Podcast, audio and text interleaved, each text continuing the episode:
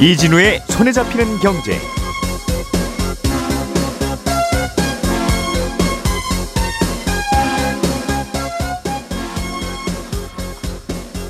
안녕하십니까, 이진우입니다.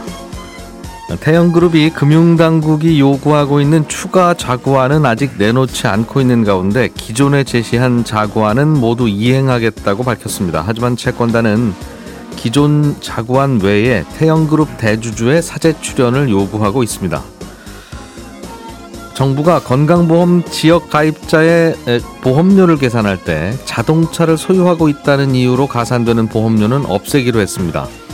그리고 재산에 부과되는 건보료의 기준도 완화돼서 모두 333만 세대가 이르면 다음 달부터 지역 가입자 건보료 인하 혜택을 볼 것으로 예상됩니다. 이 내용 자세하게 또 들어보겠습니다. 1월 8일 월요일 손에 잡힌 경제 시작합니다. 우리가 알던 사실 그 너머를 날카롭게 들여다봅니다. 평일 아침 7시 5분 김종배의 시선집중.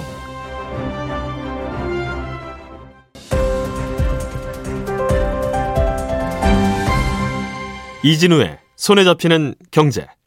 네, 월요일은 MBC의 양효걸 기자 그리고 언더스탠딩의 안승찬 기자 이렇게 두 분과 함께합니다. 두 분 어서 오십시오. 안녕하세요. 안녕하세요. 자, 양효걸 기자가 준비해 오신 소식은 태영건설 워크아웃 업데이트. 네, 맞습니다. 네. 일단 지난주 손경제에서도 전해드렸는데 일단 태영건설이 워크아웃으로 가기 위한 첫 번째 관문이 오는 11일 채권자 협의체 회의입니다. 예. 그런데 채권단 측 분위기가 굉장히 안 좋았다는 걸 이제 전해드렸었죠. 그래서 태영그룹 측이 산업은행이 연 설명회에서 도와달라 이렇게 호소했지만 당초 했던 약속을 지키지 않고 오히려 자회사를 판 돈을 태영건설 빚을 갚는 게 아니라 지주회사의 돈을 갚으면서 채권단이 반발한 거죠. 그러니까 뼈를 깎으랬더니 남의 뼈를 깎고 있다는 얘기가 이것 때문에 나왔던 거죠. 맞습니다. 그래서 어젯밤에 이 당초에 약속했던 자구안을 이행하겠다 뭐 이렇게 밝히긴 했는데요. 일단 알짜 계열사로 분류되는 SBS 지분 파는 문제 그리고 오너일가의 사재 출연 등은 거론만 되고 있지 뚜렷한 입장을 아직은 보이고 있지 않습니다. 그래서 주채권은행인 산업은행과 금융당국도 매우 강한 어조로 비판을 하고 있고요. 원래는 이제 주말까지는 새로운 자구안이 나와야 된다. 그러니까 기존 자구안은 지키는 건 당연하고 거기에서 추가적으로 새로운 자구안이 나와야 된다고 했는데 이런 최후 시한인 이제 주말까지도 이 추가적인 자구안을 제출하지 않은 겁니다. 그러니까 돈 빌려준 채권단들도 태영건설한테 받을 빚을 양보하고 미루면서 기다리는데 네. 태영건설 쪽에서도 대주주가 좀 뭔 내놔야 되지 않느냐 이거가 지금 부족하다. 맞습니다. 우리만 희생할 수는 없다는 네, 거고. 그런데 내놓을 자구안이 있거나 내놓을 의지가 있다면 말씀하신 대로 주말까지가 시한이라고 했으니 네. 뭐 내놓았을 법도 한데 네. 아직 안 내놓는 걸 보면 내놓지 않거나 내놓을 게 없거나 네. 뭐 그럴 가능성도 꽤 있어 보이네요. 맞습니다. 당초에는 시장도 그렇고 당사자인 태영그룹도 태영건설의 워크아웃 부결 가능성을 그렇게 높게 보진 않았거든요. 여기서 뭐 여러 가지 이야기들이 나오고 있는데 정부가 너무 섣불리 지원 약속을 한 거 아니냐 뭐 이런 얘기부터 될 거라고 본 겁니다. 근데 앞서 말씀드린 것처럼 분위기가 악화되면서 워크아웃이 아닌 법정 관리 가능성까지도 나오면서 이제 태영그룹의 이제 스탠스도 조금씩 바뀌고 있거든요. 그래서 예. 금융당국도 태영건설 워크아웃 부결됐을 때를 대비해서 우리도 플랜 B를 가지고 있다, 고려하고 있다 이런 이야기들을 계속 언론에 흘리면서 분위기가 살짝 바뀌었습니다. 이게 물밑에서 기싸움하는 걸로 보는군요. 맞습니다. 태영건설 쪽은 우리가 많이 내놓지 않더라도 네. 총선이 코앞인데 네. 설마 태영건설 부도내고 그러겠어? 네. 가만히 버티고 있으면 본인들이 답답하니까 알아서 돕고 하겠지. 네. 전화 안 받는다고 해. 네. 라고 했을 가능성이 높다고 보고 맞습니다. 우리 쓰러뜨릴 수 있다 태영건설 그게 뭐라고 우리가 뭘 못하겠느냐 라는 네. 신호를 보내고 있는 거다. 맞습니다. 그래서 와, 조금 전에 재밌네요. 이 최상모 기재부 장관 그다음에 김주현 금융위원장 이복현 금융감독원장 그다음에 이창룡 한국은행 총재 등 이렇게 5-6명이 만났습니다. 그래서 이 태영건설 워크아웃에 대해서 논의한다. 그래서 금융현안 간담회를 열고 있는데 여기에서 이제는 법정 관리도 플랜 B로 넣어서 논의한다라는 이야기가 나오면서 예. 태영그룹도 그러면 당초에 약속했던 자구안을 이행하겠다 이런 반응이 나온 겁니다. 조금씩 한 발 서로 이제 타협안을 향해서 걸어가고 있는 거로도 볼 수 있는 것이다. 맞습니다. 예.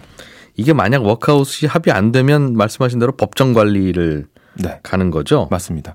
이 법정 관리라는 게 이제 법정이 이제 제3자한테 경영권을 위탁해서 구조조정을 하는 걸 말하거든요. 근데 네. 가장 큰 차이점은 이제 영업 활동을 계속 할 수 있느냐 없느냐가 이제 문제입니다. 그래서 여러 가지 이제 협력사들이라든지 아니면 구매처들이 있는데 여기에 대한 상거래 채권까지 동결이 될 경우에는 굉장히 파급력이 커질 수가 있거든요. 근데 법정 관리 가면 태영건설 하천공사 해주고 못 받은 돈도 일단은 못 받는다는 거죠? 네, 맞습니다. 그리고 기간이 길어질 가능성이 있고 기존에 나왔던 데이터들을 보면은 워크아웃과 법정 관리에 있어서 회생 가능성이 되게 다릅니다. 그래서 법정 관리의 경우에는 이 회생 가능성이 현저히 떨어지기 때문에 예. 시장의 기대에도 좀 영향을 미칠 수가 있고요. 사실은 금융당국이 오늘 오전까지는 좀 기다려주겠다. 오늘 오전에 890억 원이 입금이 되면 네. 그거는 이제 어떻게 보면 굉장히 그룹의 어떤 회생 의지를 보인 걸로 간주하겠다 이렇게 이야기를 했는데 네. 왜 그러면 이 890억 원이 핵심 쟁점이 됐냐? 이 돈이 사실 계열사였던 태영 인더스트리를 판 돈이 한 2천억 원 됐거든요. 예. 그중에 윤세영 창업회장의 딸 몫인 500억 원 정도를 빼고 1,500억 원을 태영건설에 직접 지원하겠다고 밝혔는데 네. 실제 태영건설로 간 게 700억 원이 안 됩니다. 그래서 그럼 나머지 900억 원 정도는 어디로 갔냐 했더니 태영그룹 지주사인 TY홀딩스에 지원이 됐다는 거거든요. 이게 TY홀딩스랑 태영건설이 공동으로 보증 섰던 빚 갚았다면서요? 맞습니다. 태영이 못 갚으면 TY홀딩스가 어차피 갚아야 될 네. 돈인데 그걸 갚으면. 네.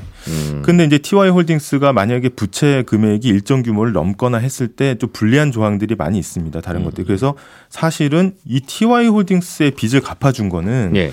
이 태영건설을 회생시키려는 의지가 아니라 TY홀딩스란 지주회사를 살림으로써 경영권 방어에 오히려 치중한 거 아니냐 이런 이제 비판 여론이 확 늘어난 겁니다. 그래서 비유를 하자면 다리 건너에 태영건설에 불이 났는데 다리를 건너서 불을 꺼줄 생각은 안 하고 오히려 다리를 없애버린 격이다 이런 이야기들이 나오거든요. 그래서 채권단이 즉시 반발했고 그래서 이 890억 원을 입금을 시키느냐 안 시키느냐가 지금의 어떤 핵심 쟁점이 된 겁니다. 그러면 이 변대보증빚 그 890억 중에 TY홀딩스가 같이 보증선 빚만 갚았다는 건 네. 말씀하신 대로 태영건설은 빼고 네. 어떻게 우연히 갚은 게 어떻게 딱 그렇게 공동으로 한 것만 갚았니 네. 그 말인 것 같아요. 네 맞습니다. 그래서 이게 어떻게 보면 아주 이제 의도를 나쁘게 해석하면 건설 경기가 좋지 않으니까 예. 태영건설은 이제 회생을 알아서 하도록 두고 뭐 SBS라든지 아니면은 부실한 태영건설 털어내고 나머지 자회사로 이제 꼬리 자르기를 하는 거 아니냐 이런 이제 이야기도 나왔었습니다. 예. 왜 그런 생각 안 하겠어요? 그런 생각 하고 있겠죠. 네. 당연히 우리도 뭐 어떤 문제가 생기면 어유 이 다리는 하나 자르셔야 되겠습니다 하면 그 생각 하겠죠. 사실은 네. 이게 그럼 이런 식으로 가다가 결국은 이제 합의가 잘 되면 모르겠는데 네. 잘 안 되거나 그러면 이제 전국의 PF 사업장 중에 하나 큰 거가 이제 터지게 되는 셈이고. 네. 이 여파는 없을까요? 혹시 이게 예상대로 잘 안 흘러갔을 때의 여파. 아 근데 이게 그. 시공능력 16위의 건설사거든요. 게다가 협력업체, 예. 그다음에 이제 구매처가 1,000곳이 넘기 때문에 만약에 이렇게 법정관리로 가서 상거래채권이 동결이 되면 업계 파장이 계속해서 미칠 수가 있습니다. 그래서 그 하청업체들도 한 공사만 하는 게 아니고 다른 대형 건설사의 공사도 맡아서 하기 때문에 이게 연쇄적으로 업계에 이제 파장이 미칠 수가 있고요. 또 그래서 이제 정부가 이번 태영 사태를 계기로 해서 PF 사전 점검에 나서겠다고 했는데. 이게 바로 옥석 가리기입니다. 그러니까 사업성이 좋은 데는 좀 지원해서 살리고 예. 나머지는 어떻게 보면 정리를 하겠다라는 의지거든요. 그런데 이런 과정에서도 중소형 건설사들이 도산할 가능성이 있기 때문에 지금 굉장히 민감한 상황에 와 있다 이렇게 볼 수 있겠습니다. 이 말은 지원한다는 쪽으로 들리기보다는 이제 정리한다는 쪽으로 들리는 사업장들이 많다는 뜻이 맞습니다. 네요. 네. 이게 결국은 뭐 한 2년쯤 전에 그 부동산 거품기에 야, 저 그냥 아무데나 분양만 하면 다 돼. 네. 그런 시기에 여기저기 이제 땅 사놨다가 네. 갑자기 이제 경기 식는 바람에 네. 이 문제가 이렇게 벌어진 것 같은데. 알겠습니다. 업데이트 잘 들었고요. 안승찬 기자님, 예. 우리나라는 건강보험료를 이제 급여 생활자, 셀러리맨들은 네. 월급에서 몇 %를 정확히 떼고 그러니까 이건 뭐 계산하고 말고 할 것도 없고 논란될 것도 별로 없고. 네. 문제는 직장에 안 다니는 지역가입자의 경우에. 네. 직장인처럼 월 소득이 몇 퍼센트 이렇게 내는 게 아니라 월소득을 속일 가능성이 있으십니다. 라는 판단으로 자가용 있으시네요. 그럼 네. 얼마. 시골에 땅도 있으시네요. 이러면 얼마. 그렇습니다. 그래서 아니 내가 벌이가 없는데 자가용 그럼 뭐 팔라는 얘기냐. 이런 논란들이 꽤 있었어요. 요거가 좀 정리가 되는 모양이군요. 그렇습니다. 그 계산법이 조금 이번에 바뀌어서 설명을 드릴까 하는데 결론부터 말씀드리면 그 계산법이 조금 바뀌면서 지역가입자 한 300만 가구 이상이 월 건강보험료가 평균 한 2만 5천 원 정도 줄어들게 될 거다. 이런 예. 변화인데 왜 그러냐면 말씀하셨던 대로 이제 직장가입자는 뭐 월급이 얼마 뭐 계산할 게 없습니다만 지역가입자들은 소득도 당연히 똑같이 봅니다만 집이 있느냐 재산이 있느냐 뭐 예. 자동차 있느냐 이런 거에 따라서 건강보험료가 추가로 부과되는 계산식이잖아요. 예를 들어서 내가 소득이 없는 은퇴자라고 하더라도 집이 있으면 일단 그 집의 공시지가가 기준이 됩니다. 예. 그래서 그렇다고 이제 공시지가가 다 반영되는 건 아니고 여기서 공정시작 가액 비율이라고 해서 절반 이상을 또 과표로 깎아줘요. 네. 그래서 대략 시가 5억 원짜리 집이 있다. 그러면 공시지가는 한 3억 5천쯤 되니까 여기서 절반 이상을 깎아주면 대략 한 1억 5천만 원 정도가 과표로 잡히는 예. 이런 구조입니다. 그런데 여기서 끝나는 게 아니고 마지막으로 한 번 더 여기서 5천만 원을 공제해 주게 돼 있어요. 네. 그래서 실제 과표는 1억 5천만 원이 아니고 5천만 원을 뺀 1억 원이 과표로 되는 거고 너는 재산이 1억 원 있으니까 건강보험료 월 9만 원 정도 더 내십시오. 이런 식으로 계산을 하거든요. 지금까지 이렇게 해왔는데. 그러니까 이게 나는 수입이 없는데 집이 있다는 이유로 9만 원이든 19만 원이든 왜 달라고 하냐. 네, 그렇죠. 직장인들은 월급이 적으면 아버지가 회장님이라도 적게 내고. 그렇습니다. 월급이 없으면 안 내는데 네. 왜 은퇴자는 월급이 없는데 집이 있다는 이유로 뭐 자가용이 있다는 이유로 왜 내냐. 그래서 나한테 이런 계산법을 설명하지 말고 이거 좀 고쳐주세요.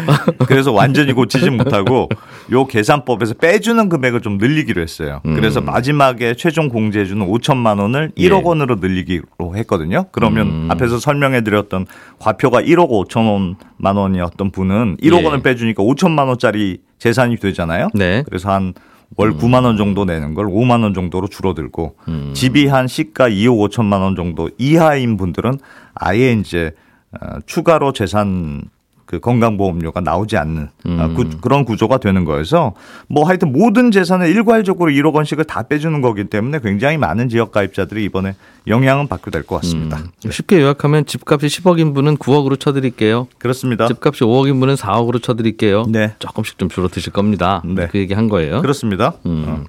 또 하나 이제 불만이 자동차 있다는 이유로 또 이게 무슨 요즘 재산이라고 예. 옛날에야 자동차 있으신데 수입이 하나도 없으세요? 에이 그러면 건보료 내세요. 그러니까 이제 말이 통했는데 네.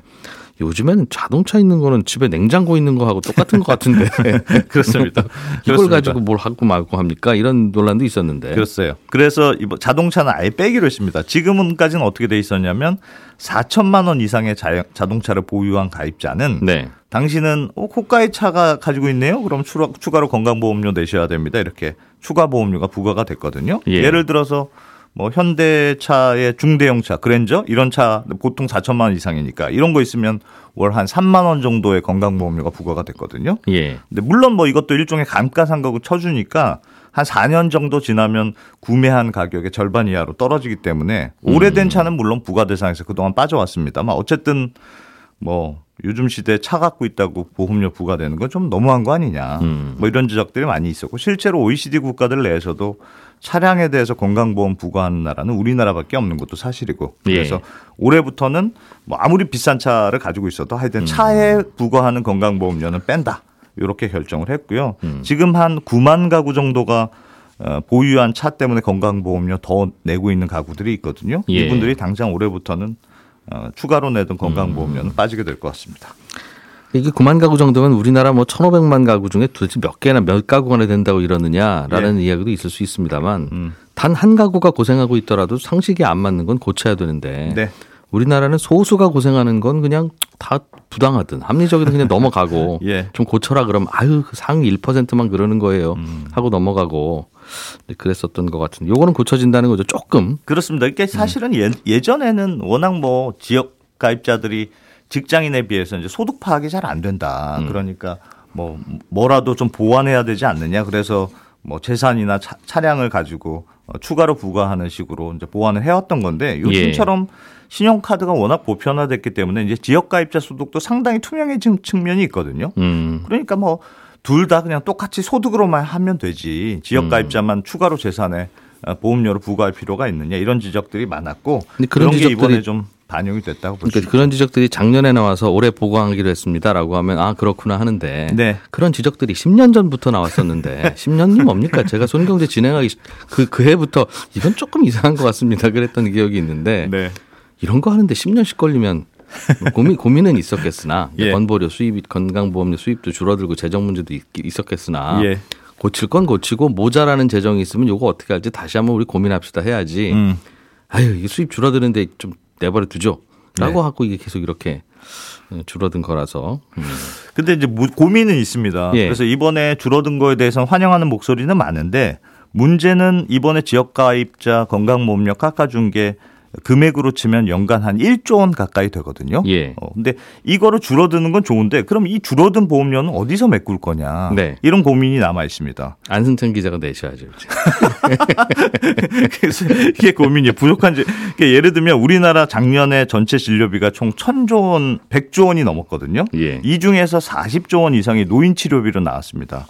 그러니까 노인 인구가 지금 굉장히 급속하게 늘면서 의료비도 가파르게 치솟고 있으니까 네. 당연히 건강보험 재정도 많이 쓸 거 아니겠습니까? 그래서 올해 건강보험 재정은 적자로 돌아설 게 매우 유력한 상황이에요. 근데 그러니까 걷는 보험료보다 지금 더 많이 쓰기 시작하는 그 올해로 분기점으로 그렇게 바뀐다는 뜻이고 예. 지금 물론 쌓아놓은 적립금이 한 24조 원쯤 있긴 있는데 예. 지금처럼 쓰다 보면 한 4, 5년이면 고갈될 것으로 지금 전문가들이 예상하고 있거든요. 예. 가뜩이나 이런 상황에서 한 뭐 1조 원씩 깎아준다고 하니까 그럼 적자가 더 커지는 거 아니냐 이런 걱정이고 그래서 말씀하셨던 아이고. 대로 방법은 건강보험료를 전체적으로 뭐 금액을 올리거나 보험료율을 올리거나 아니면 정부가 재정으로 좀 뒷받침해 주거나 두 가지 방법밖에 없습니다.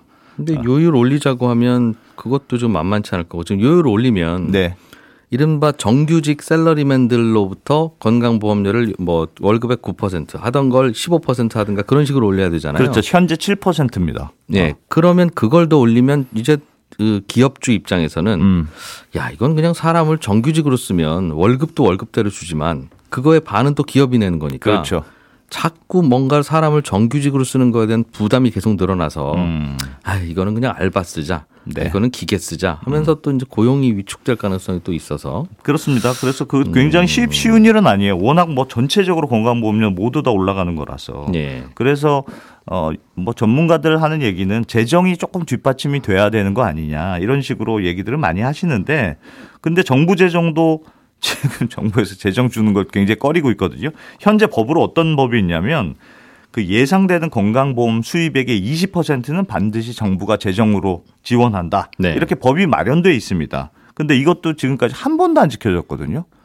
그래서 올해도 한 14% 정도의 그 예산만 배정을 했는데 어떤 식으로 하냐면 우리가 생각하기에는 예상 수입이 이거보다 작은 것 같은데 이런 식으로 기재부는 예상액을 좀 낮추는 방법으로 해서 20% 지원한다고는 얘기하지만 실제로는 훨씬 부족한 금액을 지원하는 게 사실이에요. 지금까지는 흑자였으니까 네. 그 보험료 받은 걸로 쓰시면 되지 뭘 그걸 정부한테 달라고 하세요. 그렇습니다. 꼭 줘야 되는 것도 아닌데 네. 라는 게 이유였을 텐데 말씀하신 대로 올해부터는 적자로 돌아설 거고 이게 그러니까 가만히 보면 우리나라에서도 이 건강보험 고민하는 분의 고민이 제일 깊을 것 같아요. 네. 고령화는 급속하게 늘어나니까 병원비는 많이 드는데 네. 이른바 실손보험이라는 거 도입해서 사람들은 막 이제 막 무슨 치료네 무슨 치료네 하면서 그거 다 받아가고 있잖아요. 그러니 뭐 그중에서 이제 건보료에서 부담하는 것도 일부 있을 거고. 그렇습니다. 말씀하신 대로 수가도 올려달라고 이제 의사들이 지금까지 참아왔다고. 그러니까 그것도 또 올려줘야 되지. 물론 이 정부 재정 지원하는 법이 예전에 의약분업 시작했을 때 이제 의약분업 시작하면서 그거 달래려고 의사 수가를 올린 적이 있었거든요.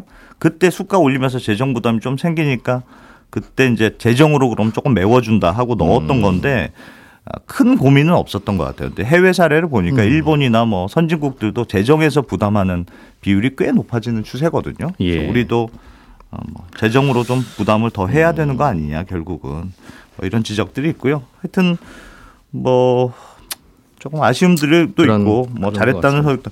이번은 그 조치는 시행령만 바꾸면 되는 거라서 바로 다음 달부터? 그렇습니다. 다음 달부터 바로 건강보험에 적용이 될 것 같습니다. 이게 우리 월세가 이제 월수방 구하다 보면 월세 40만 원에 뭐 그 관리비는 45만 원 뭐 이런 집이 있는 이유가 이게 이제 월세가 얼마 이상 내면 건보료를 다 본인이 내야 되는 이 문제가 생겨서 집주인들이 이러는 거잖아요. 네. 그러니까 월세에 대해서만 건보료 내면 그거 기꺼이 내겠는데 나를 이게 지역가입자로 넣는 순간 시골 땅, 자가용 뭐 이런 거에 다 더해서 합산돼 나오니까. 예. 그런 거죠. 자, 안승찬 기자, 양효걸 기자였고요. 친절한 경제로 이어가겠습니다.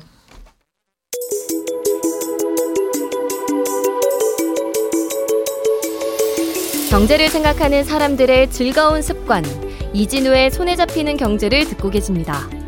매주 처음과 끝에 찾아가는 특별한 코너, 친절한 경제가 이어집니다. 네, 오늘은 청취자 문철환 씨가 탄소 배출권 가격이 우리나라는 톤당 15,000원 정도라고 하던데 유럽은 톤당 10만 원이 넘는다고 합니다.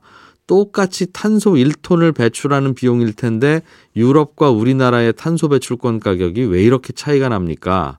진짜 그렇게 차이가 나는 거면 우리나라에서 탄소 배출권을 사서 유럽에 갖다 팔면 큰 돈을 벌 테고 그런 투자자들이 많으면 자연스럽게 가격이 서로 비슷해질 텐데 탄소 배출권 시장에는 그런 차익 거래를 하는 투자자들은 없나 보네요. 참 이상합니다. 이런 질문을 보내오셨습니다.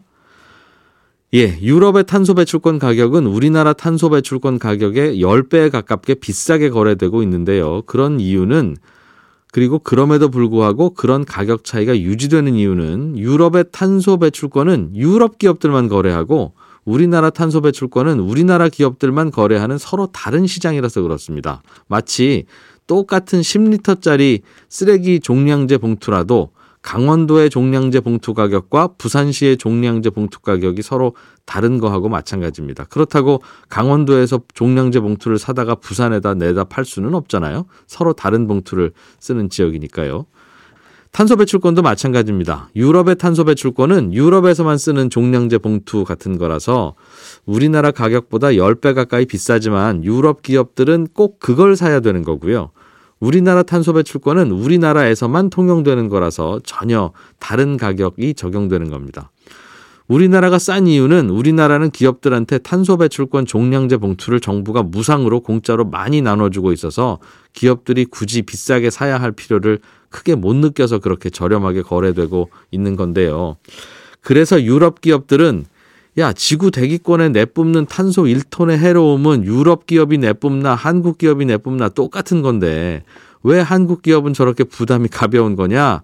자꾸 계속 그러면 한국 기업이 만든 제품을 유럽에 팔 때는 탄소 배출권 가격 차이만큼 부담금을 매기겠다 그러고 있고요. 우리나라의 입장은 아니 그게 코리아만 이러는 게 아니라 유럽을 제외한 전 세계 모든 나라가 다 그러고 있으니 우리도 우리나라 기업들만 부담을 지을 수는 없지 않느냐. 그리고 말이 나왔으니 말인데 유럽 당신들은 옛날에 혼자 산업혁명한다고 그때 탄소 많이 내뿜었지 않느냐. 당신들은 나이가 중년이니까 살을 빼야 되는지 모르지만 우리나라 코리아 경제는 아직 한창 쑥쑥 커야 할 나이인데 같이 다이어트하고 같이 살 빼자고 하면 그게 되겠냐. 우리도 당신들처럼 중년 지나면 알아서 다이어트 할 거다. 이제 그런 입장이어서 전 세계적으로 통일된 탄소 배출권 시장이 아직 안 생기고 있고 그래서 동네마다 탄소 배출권 가격이 다 다르게 거래되고 있습니다.